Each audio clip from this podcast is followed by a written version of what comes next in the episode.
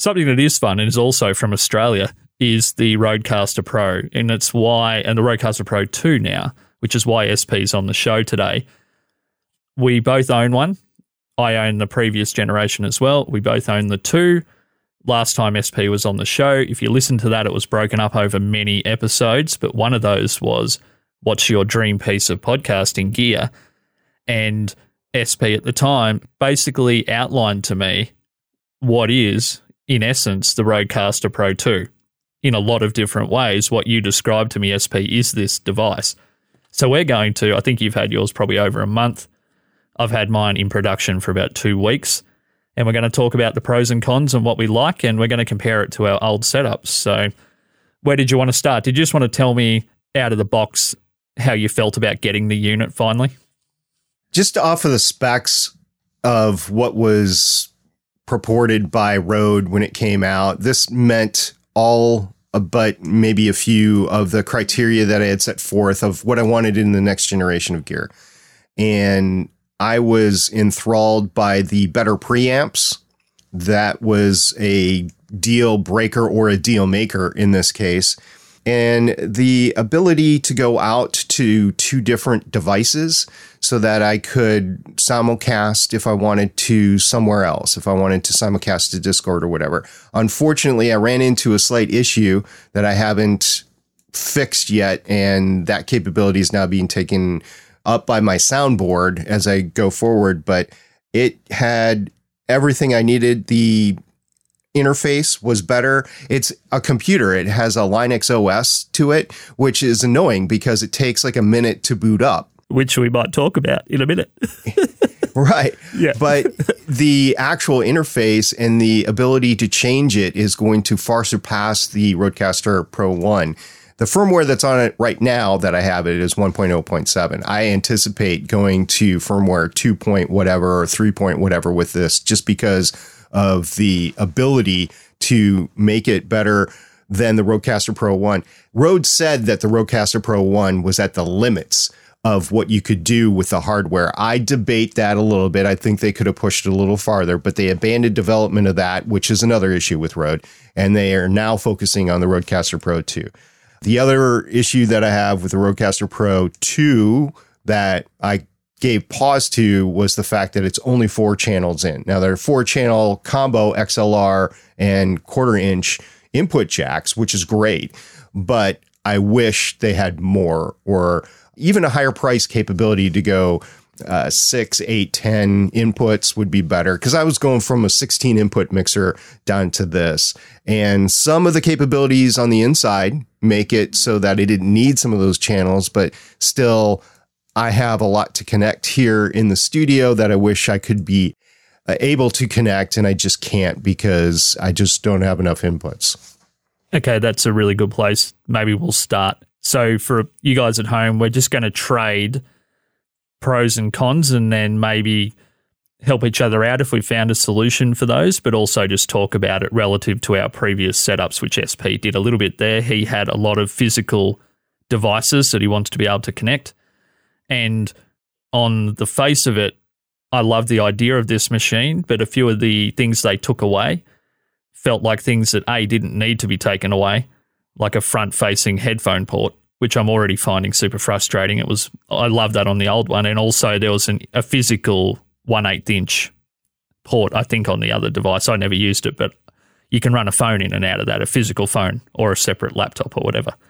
So you talked about the inputs, and that was I think the biggest gripe that I had last time we spoke and recorded SP was that I wanted combo jacks because I was looking to run a DBX 286 directly into the old Rodecaster, the OG, I'll call it for the rest of today's conversation, and I couldn't do that. And I've got to admit, I got this device, and I'll talk about what I like about it obviously as we go on today. The Rodecaster Pro 2, I've used the DBX once because the onboard presets and processing is so much better than I honestly expected it to be that like today, I've plugged my Electrovoice RE20 in and I hit the RE20 preset and I called SP on Scott. And it's doing everything for me.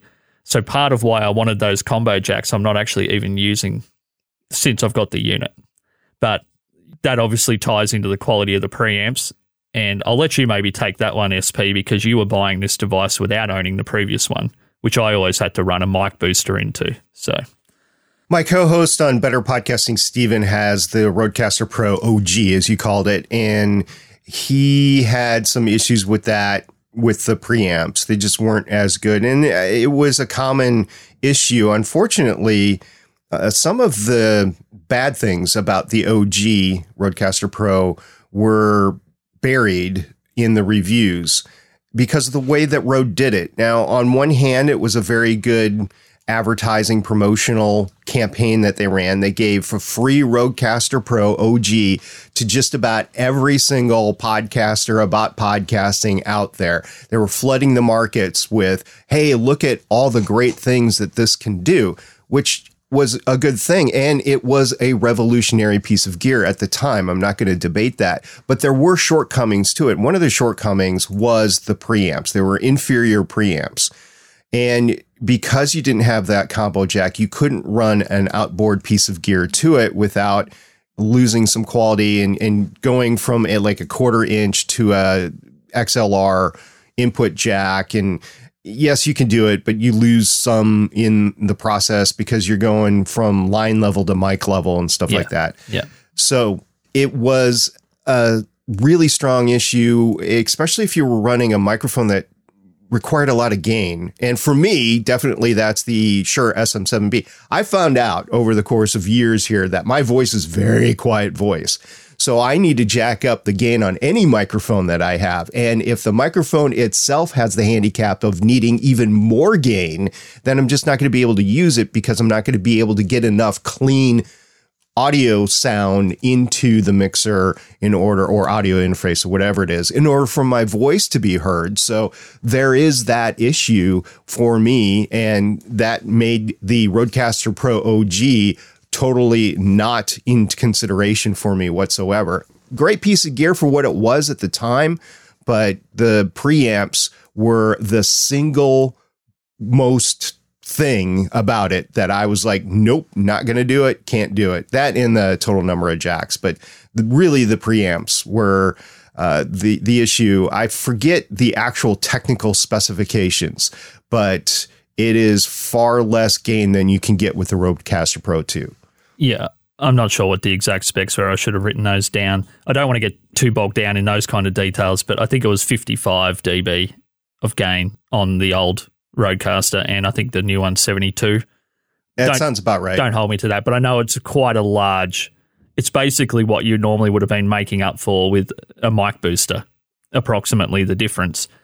And that's what I had to do in my studio when I had it last time we spoke SP. I think I was packing that down at the time. I had four mics and they were Electro Voice microphones. And three of the four were the RE320, which is a bit hotter than the RE20 is, just as far as output. But the, it wasn't just that it didn't have a lot of gain. Like those mics didn't need all the gain on the, the board, the RE320, but the top part of that gain was super noisy. So it wasn't just the really gain heavy mics like the SM7B, which I sometimes would use if I had a vocalist in there. And the RE20 is also pretty gain hungry. It was basically all dynamic mics needed a mic booster because part of that gain range was just noisy, which is also an issue. Whereas I'm finding on this new board, I didn't actually really even look at what the gain was set at. I just pressed the button for RE320 and then well, I guess I'll see what this sounds like after the fact. But yeah, it just seems like a completely different class of preamp, which makes me wonder if the old one was oversold a little bit because they were meant to be world class. And SP knows this, not a lot of people do. I was also using a MixPre at the time for my own solo recordings. And those were just in a completely different universe to the OG Rodecaster. Yeah, I never had the opportunity to own a MixPre device. I had wanted one for quite some time. And because of the amount of inputs that I needed, I would have to go to a MixPre 10T, I believe, which had been over a thousand dollars. Yeah. And I was willing to spend that if I came to the point where I had to replace my gear. And in the ensuing years, the Rodecaster Pro 2 came available, which is a better device for me in the studio. It's oh, yeah. got a console that I can look at. I can actually see the levels in front of me. The UI screen is much bigger. I forget how big it is. It looks like about four inches or so. And it's tilted up so that I can see it. You've got the big, huge sound pads on it, which I do have an issue with that, which is, I think, easily fixed in another firmware update. But the MixPre series in the preamps alone are worth it. They're basically a field recorder. Mm. So a lot of people doing film would like to do that. I know it competed with the higher end Zoom field recorders and if I was doing a lot of that, I would have probably grabbed a, a MixPre. But at the time, I'm a hobbyist. I have a limited budget that I can afford to do this stuff with. I still have money I can devote to it, but I just couldn't justify getting the MixPre versus something else that I wanted or needed in my life. So I just went with what I had versus getting the MixPre and waiting for the next generation of gear. I'd been waiting for the next generation of gear for a while. If you go back and listen to the old Better Podcasting episodes, I had talked about it for quite some time, mm. ever since the Rodecaster Pro OG came out. I was looking for that next generation of device. I was a little bit disappointed with the other gear that was available, like the Tascam Mixcast 4, uh, the Zoom P8. I was not disappointed with the capabilities, the actual audio output, but I was disappointed with the interface on it. It didn't have a screen or anything like that. And just waited and waited and waited and finally got something that was like, okay, I can upgrade to this. And it was about time too, because my mixer, my Mackie Pro FX V2 16 channel mixer was starting to go. I lost one channel already on it and another channel was starting to go. So I'm like, yeah, it's about time. Yeah, when they when they start to go, they go. Yeah, and as far as uh, how often do you need to refresh your gear? I would say audio gear, you're looking at a three to five year cycle. If you can make it past five years, you're doing great. But within three years, you got to start thinking if I'm still going to do what I'm doing, what else do I need? What do I need to replace or upgrade? And that's the cycle I was in. I was due for an upgrade.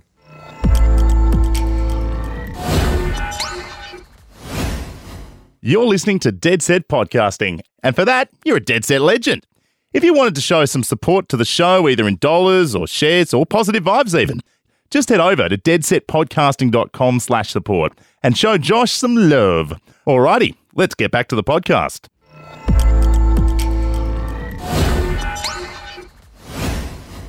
So I think we've, we've talked about SP. The thing that you wanted most was just a massive preamp upgrade. And the thing that I mentioned was that I wanted to be able to plug external devices into the next generation of Rodecaster. It turns out that I'm not doing that yet, and I'm not sure if I will, to be honest, at this point. So I'll just start with my biggest con, and I, I sent this to you as soon as I got this device out of the box, and I'm like, I hope that I'm the only one having this issue. But I've found online I'm not. The monitoring on this device of my local microphone has what I could only describe as a latency type sound. And when I say that, I don't mean latency as in it's coming back to me late. It doesn't feel like that. It feels more like, you know, the sound of latency, that underwater kind of warbly sort of sound where you can't judge your tone, your performance, any of that kind of stuff, background noise levels, because it sounds so digitized. It sounds like I'm listening to a robot in my ears. But for the people I'm talking to, like SP now, he sounds absolutely normal. And I thought, I can't, this can't be right. I must be losing it here. So I went and plugged in my MixPre, unbelievable monitoring. The Rodecaster 1, the OG, as good a monitoring or not as clean a preamps as the MixPre does in the headphone amps. They're a bit noisier. But otherwise, it was real time. It sounded like a human. And in this device, I'm on the current firmware as well. I checked that today on SP's advice. I thought maybe I had an outdated firmware. I still sound like a robot. Like I am sounding like a robot talking about sounding like a robot right now. Have you tried different channels to put your microphone into? You know, I actually haven't done that. And that would be one the probably the only thing that I haven't tried and it should have been the first thing I tried. Did you try the other? Because there's four um, headphones out. Did you try another headphone out? No, but that's something I can try in real time. Okay. So if just talks about maybe a pro he has, and I'll just do some fiddling here. Yeah, the other thing that you might be able to do is you can go into the settings and you can go into the outputs, and then you can go into the headphones and you can change it from low sensitivity to high sensitivity or to Rode specific headphones that they have. And if you're on high sensitivity or the Rode uh, headphones and you're not using them, you might want to just try low sensitivity if you're using a studio monitoring headphone there. Uh, I was hoping that you'd be able to choose what channels can go out to each headphones. And I thought I'd seen some reviews that you could do that, that you could absolutely configure each individual audio out, including the headphones to that. So if there is that option in there and I'm just not seeing it because I tried the other day, then that might affect the fact that you're actually not getting the out from the actual channel and that instead you're looking at a main out or something like that. So those are some issues with that. Now, I mentioned a detriment eh, being the sound pads.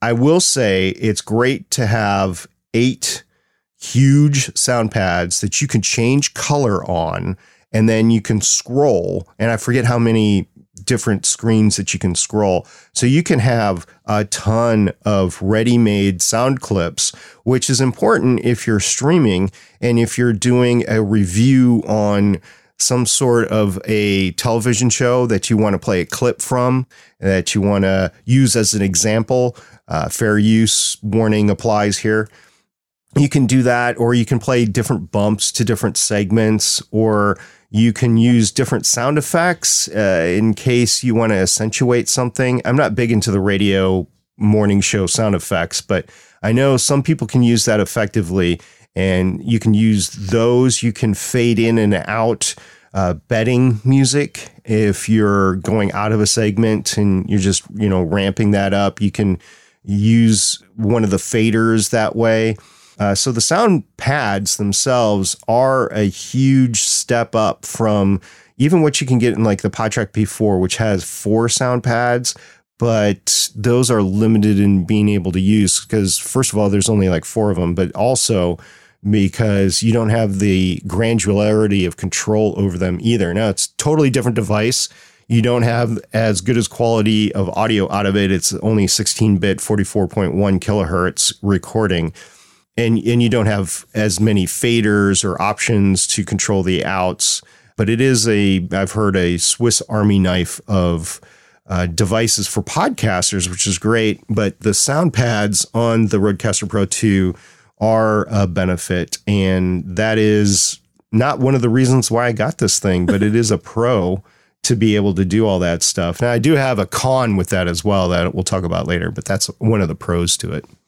Yeah, so just so you know, SP, I couldn't, I can't see behind the unit from where I am now, and um, whatever headphone port I had put the headphone into, I thought I was turning up channel two, and I couldn't hear anything. So that's something. Okay. I, that's something I'll have to go away with and have a fiddle because I put kind of put the board a little bit further away than normal, just so I don't kick anything here. I'm kind of sequestered in a corner of a room on on a couch. So, well, that's both a pro and a con right? The pro is that there are actually four headphones out. If you're using a normal mixer board, you really only have one, maybe two that you can adapt from the control room, the CR out, right? And yep.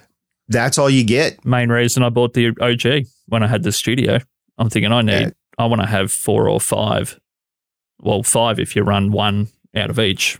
Like you could have channel one and channel one Obviously, it's splitting oh. the, it's splitting the amplifier, so that volume had to be up louder for two people. But it meant I could have up to five, and I could split two headphones. They were powerful enough to split two off one. And I, I sometimes had five people in there that needed headphones. So the Zoom P8, I think, has six. So wow, there's a lot of people out there that do real time gaming or tabletop gaming or maybe an audio drama, and they have more than four people in the studio to record. Uh, personally, doing a panel type podcast, I would recommend not doing more than four people at a time because that just becomes unwieldy. But if you're doing a tabletop game or a audio drama, I can definitely see having six or more people involved in that. And if you're using the Rodecaster Pro 2, which is a great device to use for that situation, a live uh, recording or, or just not streaming, right? You're just recording there. It's a good one, except for you only have four inputs and you only have four outputs. Uh, something like a Zoom P8 might be a better option for those types of people. It's all about your requirements. What are you going to use this thing for, right? And I think having the four headphone jacks out is great because I used to have a complicated system of going out of the headphones out of the Mackie and then going into not one but two headphone splitters, the Mackie headphone splitters and then going to different devices and different headphones from there. It was a mess in terms of cords and being able to track the audio everywhere. I actually had to put together this huge diagram of what my studio wiring was looking like. And it was just complicated and I had to update it every few months because I would change like one thing and I would want to make sure that I knew what that one thing was Yeah. because the next time I updated, I wanted to make sure, well, where does this cord go to? and Yep. I had to label all the cords and everything like that. But uh, you don't have to do that with this. You have the four headphones out. and that is my next and maybe my first pro for today. I'm not sure if this is my first definitive pro. The knobs, including the headphone knobs, are infinitely better as far as how they feel, the build quality, the look that you can color code them. Obviously, the ideally, if you're running four microphones in a physical space, you could actually code each pair of headphones and a microphone with a little colored tag that would align. Rode sell those that align to the actual colors that you allocate to them. So you always know, oh, Josh is over there talking. Josh is on mic two and he needs more volume in his headphones. He's got the green headphones and the green microphone. I know that's Josh on two. Like it's that part of it's great. But these lauded, improved headphone amplifiers, and I'll say they are loud. Like they're almost as loud. Oh, I haven't turned them up. I'm, I'm not silly. I don't want to blow my ears out. They're even louder than the headphone amplifier on the MixPre, which is ridiculous how loud that thing can go. But I don't find them as clean as people are saying. And I don't know whether you've ever played Guitar SP, but in guitar, if you use a tube amplifier, there's this point where it feels like the volume kicks in. And it's when you hit a point of saturation at the master stage, like you're slamming the master volume stage, and it just kind of all of a sudden gets loud. With these headphones, when I turn them up to about 11 o'clock, it's almost like there's a notch, and then suddenly it's loud. And if I go much past that, they seem noisy. So, to your point, I might be using for these Sony MDR headphones the wrong headphone setting. Maybe I need to change that in there. I think I'm just using whatever the Rode one is. I just figured they'd probably be the same ohms, but they might not be. But I don't know how you found the monitoring, but I'm finding it hard to judge is this room noise that I'm getting or is this actual noise from the headphone amplifiers themselves? And that was a big complaint on the previous version. They are noisy on the OG. Maybe I've staged my gain so that it's a little bit higher going in because my headphones are rarely past uh, nine o'clock, maybe ten o'clock in terms of gain, and and the master gain is is about the same. So I think I might have a different gain stage, which is the whole thing about the Rodecaster Pro setting it up, right? So setting up the Rodecaster Pro 2 can be very easy. Just choose some presets and go, kind of like what you did today.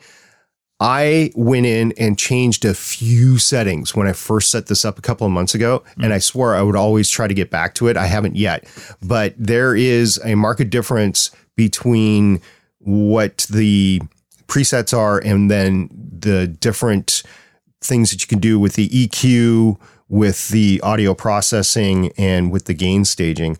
So I do know that I had extremely quiet recording, both on my microphone and the incoming USB. So I connect to other people on the internet and then I record that as a track. I also had very low gain on my soundboard on a number of ways to put it in Bluetooth via the the I did a 3.5 millimeter out into one of the channels as a line in, and I also have done the. I, I use an iPad Mini for a soundboard, so I use a Lightning to USB connector, and I had to get the specific connector that Rode sells, the I think SC19 or SC15, because if you don't know USB C connections, they are very variable. So you can get data only, you can get power only, and then you can get them. So there's some sort of chip actually in the USB C connection and it has to talk to the device. Yeah. So it's not like you can go to the store or Amazon and order a generic cord. You have to order the specific cord for that company with the chip in it to design to transfer data back and forth, which is a pain and it's expensive, more expensive than it needs to be, but it is proprietary and you have to deal with it. So anyway, the gain was really low and I've had to fiddle with the gain to get it to where I want it to be, to where it's loud enough so I don't have to inject too much gain in post to distort the raw audio more than it should be. So sorry SP, just for people at home that maybe aren't that technical, you're not talking about you can't get enough input gain to get your levels up. You're talking about the actual recordings at the end. Are they out of alignment with what you think the meter's telling you? Like, are they quiet? Oh. Like, are they being squashed by the master compellor or whatever that thing is that's on there now? Is that the problem? Yeah, master, ma- master compellor. That's what it's called. I was searching for that in my mind a, a yeah. few minutes ago. Yeah, I think so because, like, on my microphone right now, I have the fader all the way up to the top, and I don't think that's part of the master compellor as it's going out of the USB board. Also, I've had to adjust the gain on the channel itself. I forget what the preset was, but I had to turn it up a few dB in order to get anything that was reasonable enough. So I was like, okay, well, I can take that as as gain. And there's some sort of limiter in there as well that prevents you from clipping, which is great. I totally understand, especially if you don't know anything about audio, to have that failsafe in there to not clip. It makes it dummy proof for if you don't know anything about audio, you can use this and, and just choose the presets and go. But at the same time, I'm like, well, what else is it doing? What else is it preventing? What else am I subjected to because of that? And I think one of the things is it's recording a lot lower volume on the board. I should say that I use the onboard SD card to record. I don't record into a DAW and I don't record using USB C because that was one of the things that I wanted to do. Another pro is you have the two out. So you can use one USB to go out to your computer or device, mobile device or whatever and you can connect over the internet. The other one you can use as a recording storage. You just connect a drive and it records to that. And you can record all three at the same time. You could record into a DAW onto the SD card and onto a USB external drive. Unfortunately, I can't record to the USB external drive as a second hardware recording because I'm using that second USB C out for my sound pad, my soundboard, the iPad mini. So I'm subjected to only recording either a backup online and then the SD card. I want to, before we get too far away from it, I know I've taken us on a, a lot of different paths, yeah, but I want to get back back to your latency issue. I haven't noticed too much of an audio change, and maybe that's the gain staging that I've had to do. Maybe I originally heard that and then I've changed it. What I have noticed is an actual latency. And the reason I can tell this is I'm editing and I'm editing at speed, like 1.5 or 1.7 times regular speed. And it is going by fast because that's just the way I edit, because I edit from front to back. That's one way to do it. I actually wouldn't recommend that. If you could actually make recording notes along the way and go back to front, that's actually a better, faster way to edit. So I'm. I agree. I actually edit the same way you do. I would say faster. I would be very reticent to say better. So we could skip okay. that whole. We can we can skip that conversation today. I don't think you can edit, edit as cleanly just taking notes. I think you got to hear it all. To be honest, that's just my opinion. Okay, fair enough, and and that's how I do it. So I'm editing at 1.5 to 1.7 speed. I was just doing this yesterday actually, and I was making a stop at a specific point, and it was always past where it would stop. And you say, well, maybe your reaction time isn't that great. Well, my hand is actually on the space bar, which is the stop. And as soon as I run into something, I, I click it and it's like far past where it should be. Also, when I am listening back to a specific word, I'm like, okay, what is this word versus this word? Because I'm in the waveform and I'm not using a textual editor. I'm not using like Descript or anything like that that has that capability to edit out a word and then splice it back together. Hmm. So I have to go in and I have to sculpt the waveform. And as I'm playing, I'm like, I still don't know which one I'm hearing. So I have to place the cursor right before the waveform that I want to identify and then play it. And then by the time I hear it, it's on the second one anyway. So that's why I know there's some sort of latency that's going on with it.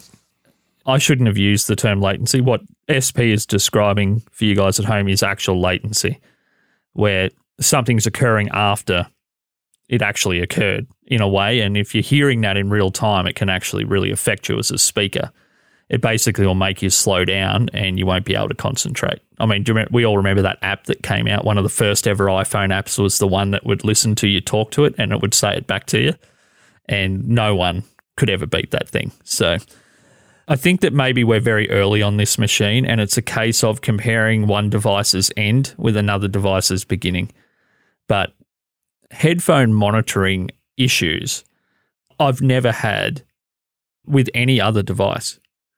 This is the most modern device I've owned. I've had four or five different recorders over the years of different quality, and I'd still probably say this isn't quite in the league of a MixPre, just in terms of it, quality of components. It's probably more technologically advanced, but I've never had an issue where I didn't sound like myself. Like, I don't love sounding like me.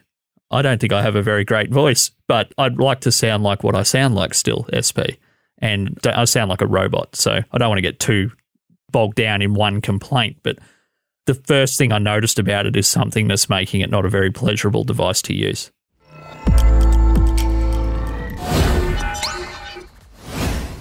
This episode was edited by Dead Set Podcasting. If you want your podcast to sound this good, check out deadsetpodcasting.com forward slash services. Get the sound you're chasing.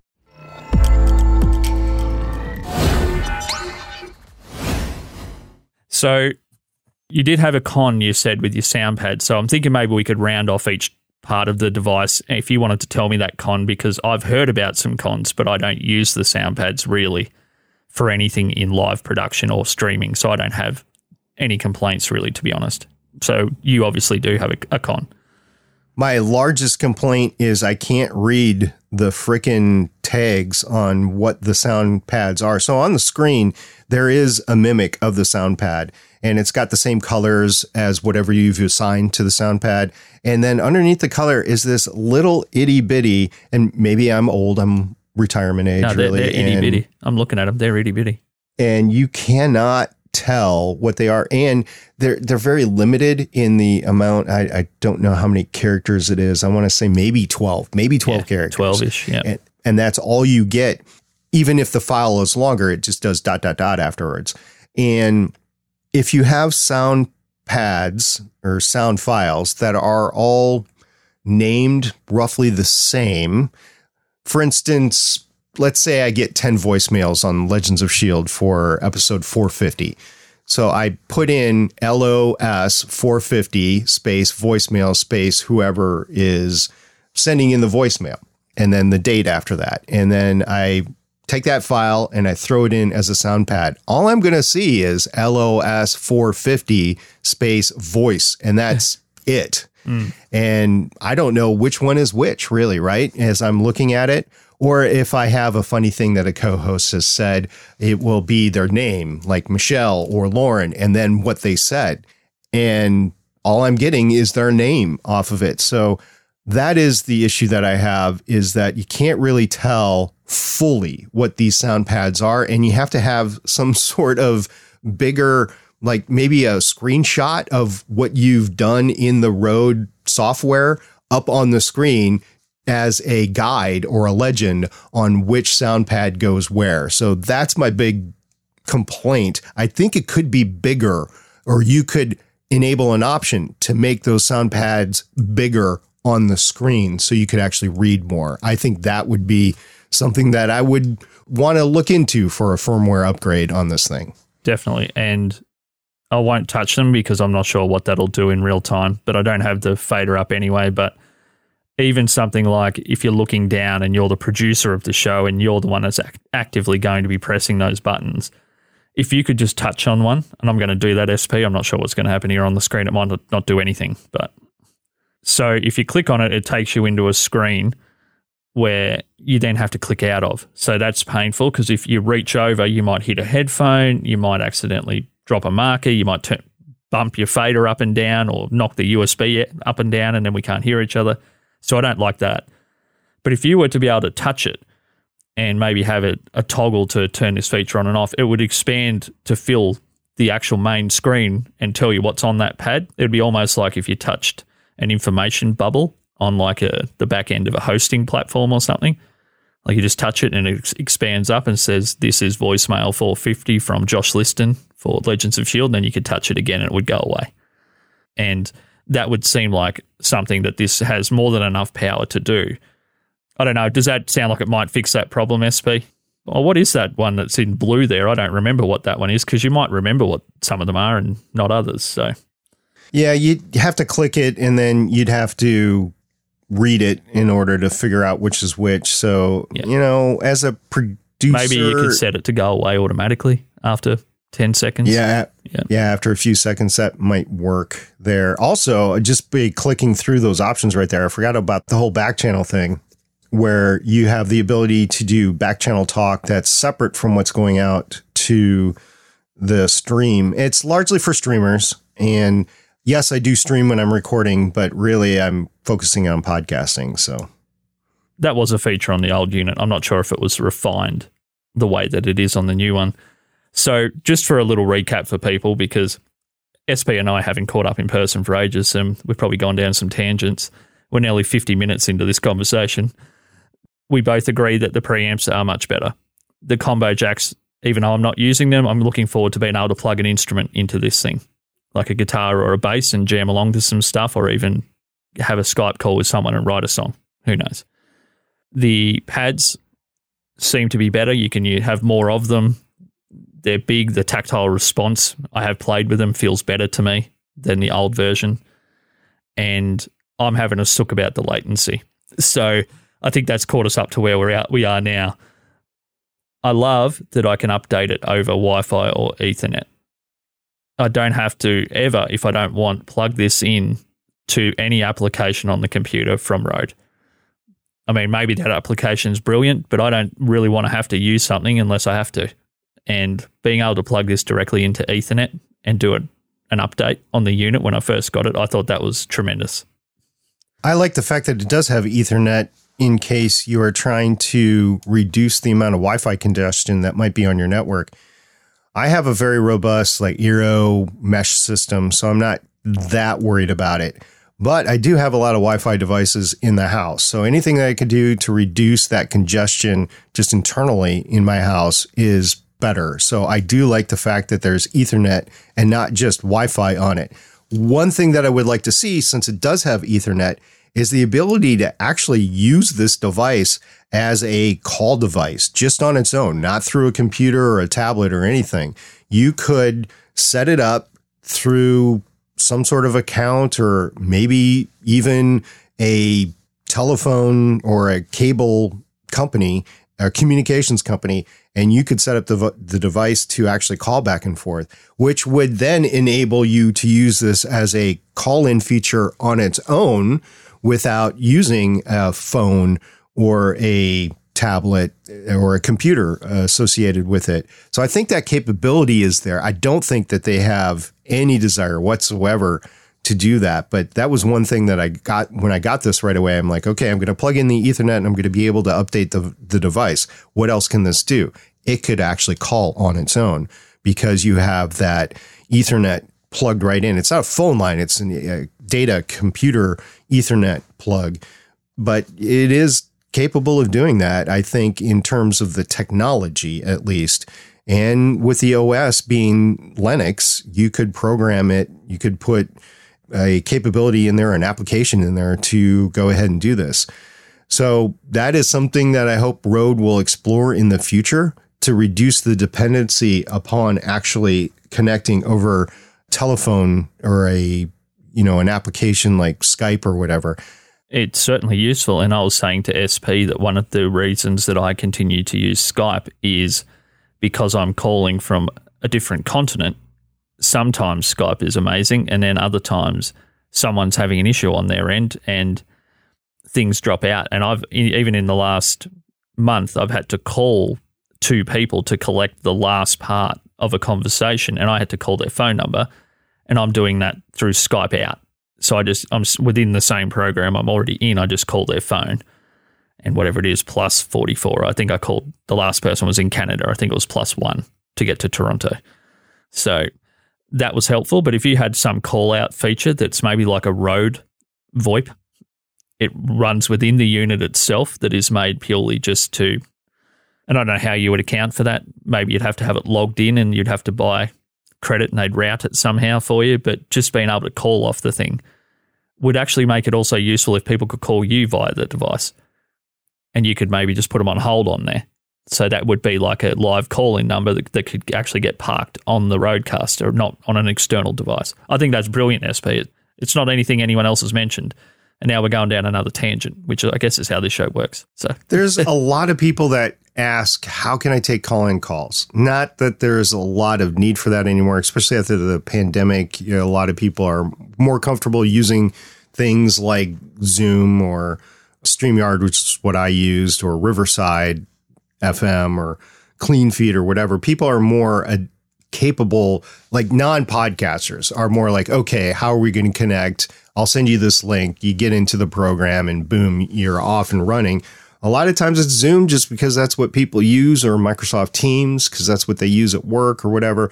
But if you could just have people like you, are streaming live and you stream live every day at a certain time, like you're actually playing a local morning show through the internet or something like that. If you want to take calls, you can take calls that way. And that way, the back channel would be used as a green room, I think. And I think it would work great. But I don't use it that way. I don't plan to use it that way, but I could see it being used that way.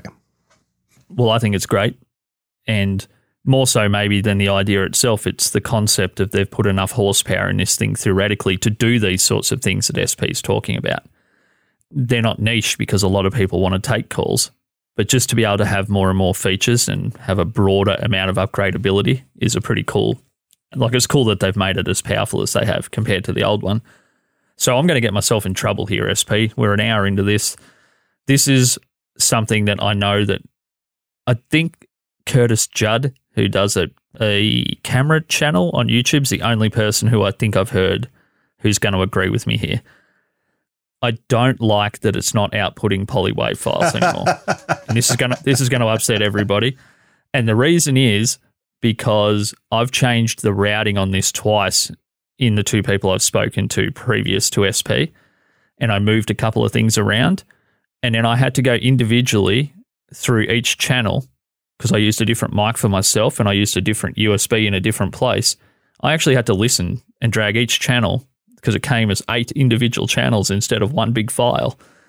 I had to drag them in separately into the DAW and then click on them to play. I'm like, okay, there's nothing in that one. The mic stuff's obviously not an issue, but I changed USBs and I moved them around. And the other day I had USB on channel six. And I freaked out just before this call, SP, because I thought that the person I spoke to two nights ago that I didn't have their recording. Then I look down and I see USB track eight. I didn't have USB track eight last time. Well, I don't remember it. Then I dragged that in there, and that was the one that it was on. But it was a virtual fader, and the call before that, I had the USB on a physical fader, and it was only because I'd moved a few things around. It might have, I might have done it by accident. I don't remember, but if I had a poly wave file, it would have been one file, and I just drag it in there. And obviously, they end up gigantic, and that's an issue because you end up with multiples of those. So there's swings and roundabouts. But yeah, I actually prefer the poly wave because everything's there, and I know it's there. It's just there, and then I drag it in, and I delete everything I don't want. So I'm probably one of two people on the planet that actually has said that, and I'm open for ridicule. Far away. yeah, maybe one of one and a half people out there. I don't know. So I enjoy the fact that this is not polywave a lot for a lot of reasons. First of all, the files, if you've never dealt with them before, are very difficult to learn to deal with because you have to input them into a DAW that's capable of taking polywaves. Also, there is a limit to how much data that they record at any one time. So I believe there's a setting in a lot of the devices that cuts it off at two gigabytes and then it starts a new file. I could be mistaken about mm. that. So you might end up with multi polywave files that you have to port over. So, okay, there's that.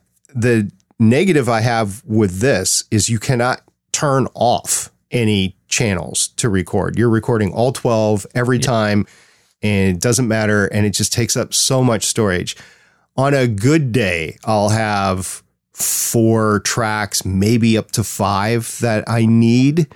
And I'm recording all 12. And on a normal day, I just need three. I need my microphone, I need the USB in microphone and I need a sound pad. However, I choose to do that. If I choose to do that with the USB 2, if I choose to do that with a channel, if I choose to do that with Bluetooth, I just need one of them. So that's normally what I need, just three. And I'm recording 12. Also, I don't know if I found a setting for this or not, or if there is a setting for it or not, but the stereo recording on channels is also a waste of data for a lot of what I do because I do a lot of talking head podcasting. I don't need stereo for that. It's just mono. So give me mono. I don't need to have that file size doubled because I'm recording two tracks basically instead of one. So really, when you're yeah. recording the 12 tracks, like four of them are mono because they're the they're the actual microphone inputs. So I think eight of them are stereo. So you're really recording 20 singular tracks of data every time. And if you do what I do and do an hour or two hour podcast recording, that's a lot of data that ends up on the card. I think you're absolutely right. And from memory, I think it was one of the things that you and I agreed on last time we spoke was that we should be able to, if we're never going to use a channel, just completely disable it from being recorded to the SD card currently I'm never going to use any of the virtual channels. So I don't need a file for any of those. At the moment, I'd love to be able to somehow just choose a show, just call it Josh on Dead Set Podcasting, where it's me and one person, and that's how it's going to be. Set that up, launch the show. It basically disables absolutely everything except for the USB channel and one mic channel. And if I happen to have the fader down on that mic channel, and I've accidentally thinking I'm using a different channel, maybe the unit can tell me, "Hey, idiot, you better turn the right mic channel." like that, that, that's all I need. And then I've got two files that are the only two that actually have audio on them, and I don't have eight or nine files, and seven of them are empty sort of thing. I like the idiot proofing thing. My watch does that, right? When I go out for a walk or a run or something like that. and if I'm five minutes into it, it'll say, Hey, do you want me to record a outdoor walk for you or outdoor run or something like that? I'm like, Oh yeah, actually I thought I hit go, but I didn't. Or you messed up and you didn't, or I didn't and you're actually tracking it. So I'm glad it does that there. Uh, I know a lot of people have issues with tracking and personal stuff, but I'm glad it does that. For the audio device, that'd be good for them to be picking up audio and then having a big red thing flash on the screen. You aren't currently recording microphone three or channel three, but yet there's sound coming in there. Do you want to record it? Yes. Yes, I do. I could see that. Yeah.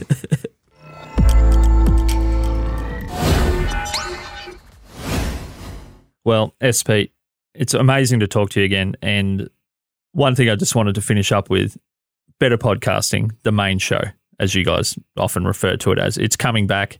It may even be out by the time I get this edited because I do have a great big interview that I have to edit for Dead Set Podcasting first. So whether it's out or it's not, it's soon. And how does that feel to know it's coming back?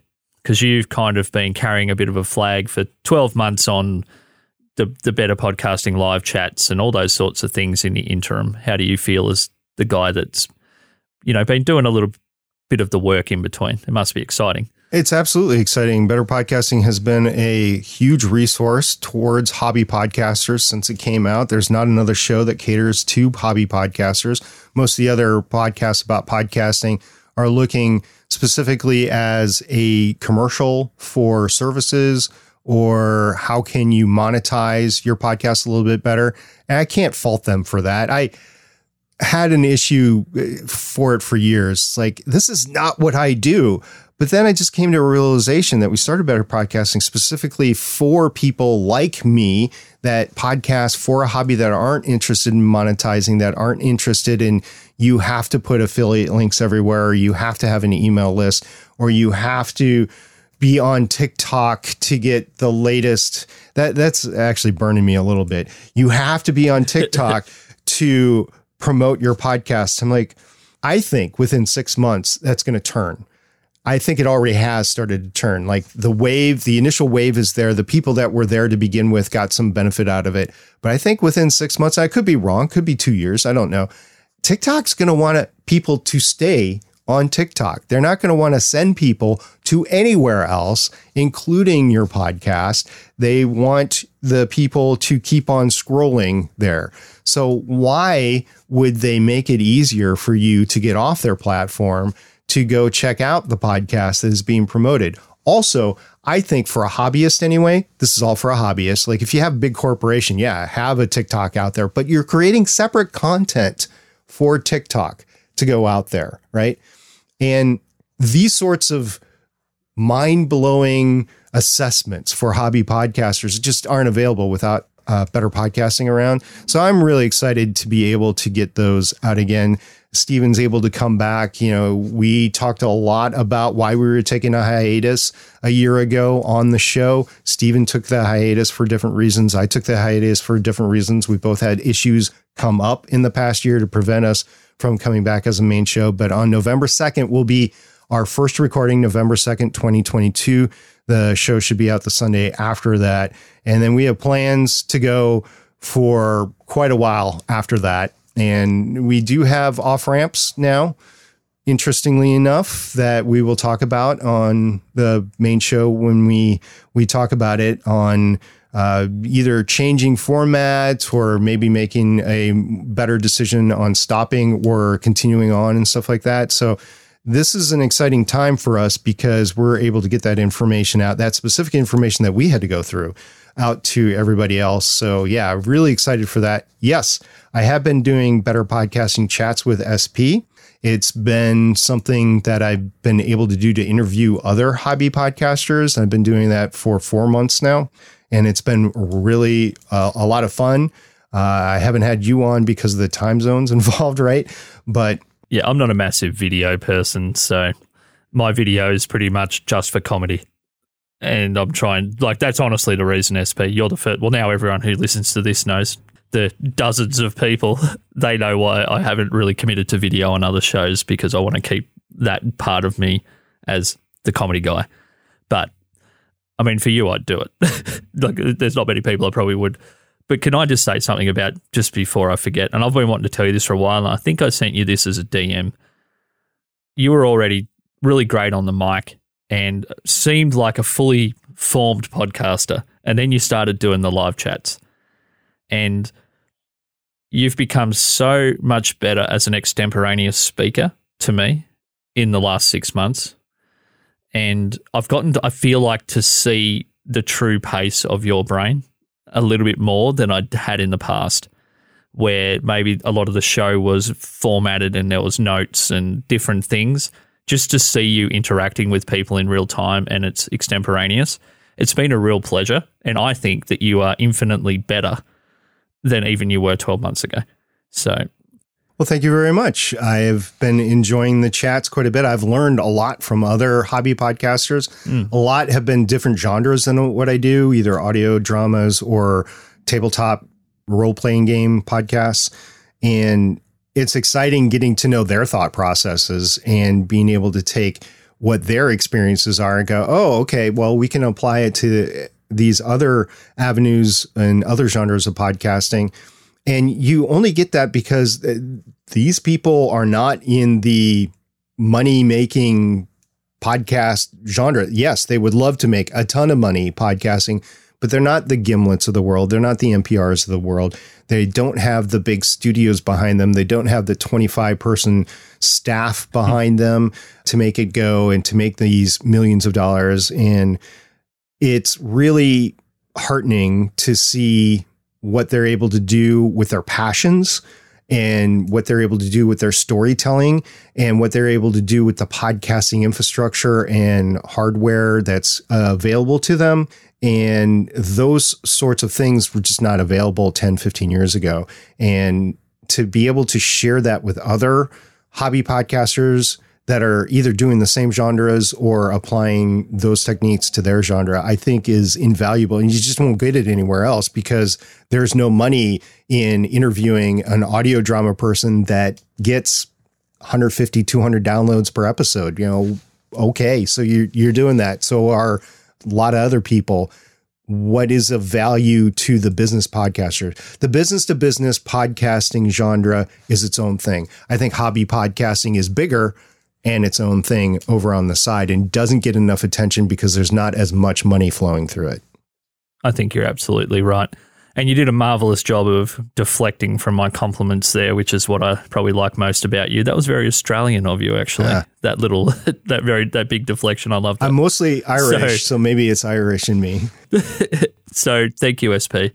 I'm really excited that the show's back. Obviously, I feel a little bit like Dead Set Podcasting was flying a bit of the same flag that Better Podcasting does in a way. And maybe it's the show's a bit more philosophical and meandery. You guys are obviously it's a lot more organized, for the lack of a better term, the conversation. But I feel like uh, I'm happy that you guys are coming back because it feels like there's another show that actually cares about the success of people more so than the success of themselves. It's great to have another show that's a running buddy because honestly, if you search for That's a good term for it. yeah, if you search for hobby podcasting, I don't even think you get better podcasting up there. We got to change the SEO on that. But there is nothing out there for hobby podcasting. And in fact, hobby podcasting is considered a dirty word in the B2B area. I've had that experienced over the past few years, which is what soured me on that whole part of the industry. It's like you bring up hobby podcasting, and like, yeah, dude, I don't want to call what I do hobby podcast. Well, what you're doing is not hobby podcasting. What you're doing is B2B podcasting, or what you're doing is monetizing your podcasting. It's more like independent podcasting. Hobby podcasting is people that are deliberately not monetizing or they can't monetize for whatever reason. And if they can't monetize because their podcast isn't good enough, that's why you want to make your podcast better, thus better podcasting. Very good. And you can go to betterpodcasting.com to find that, or you can go to deadsetpodcasting.com and there'll be a link there.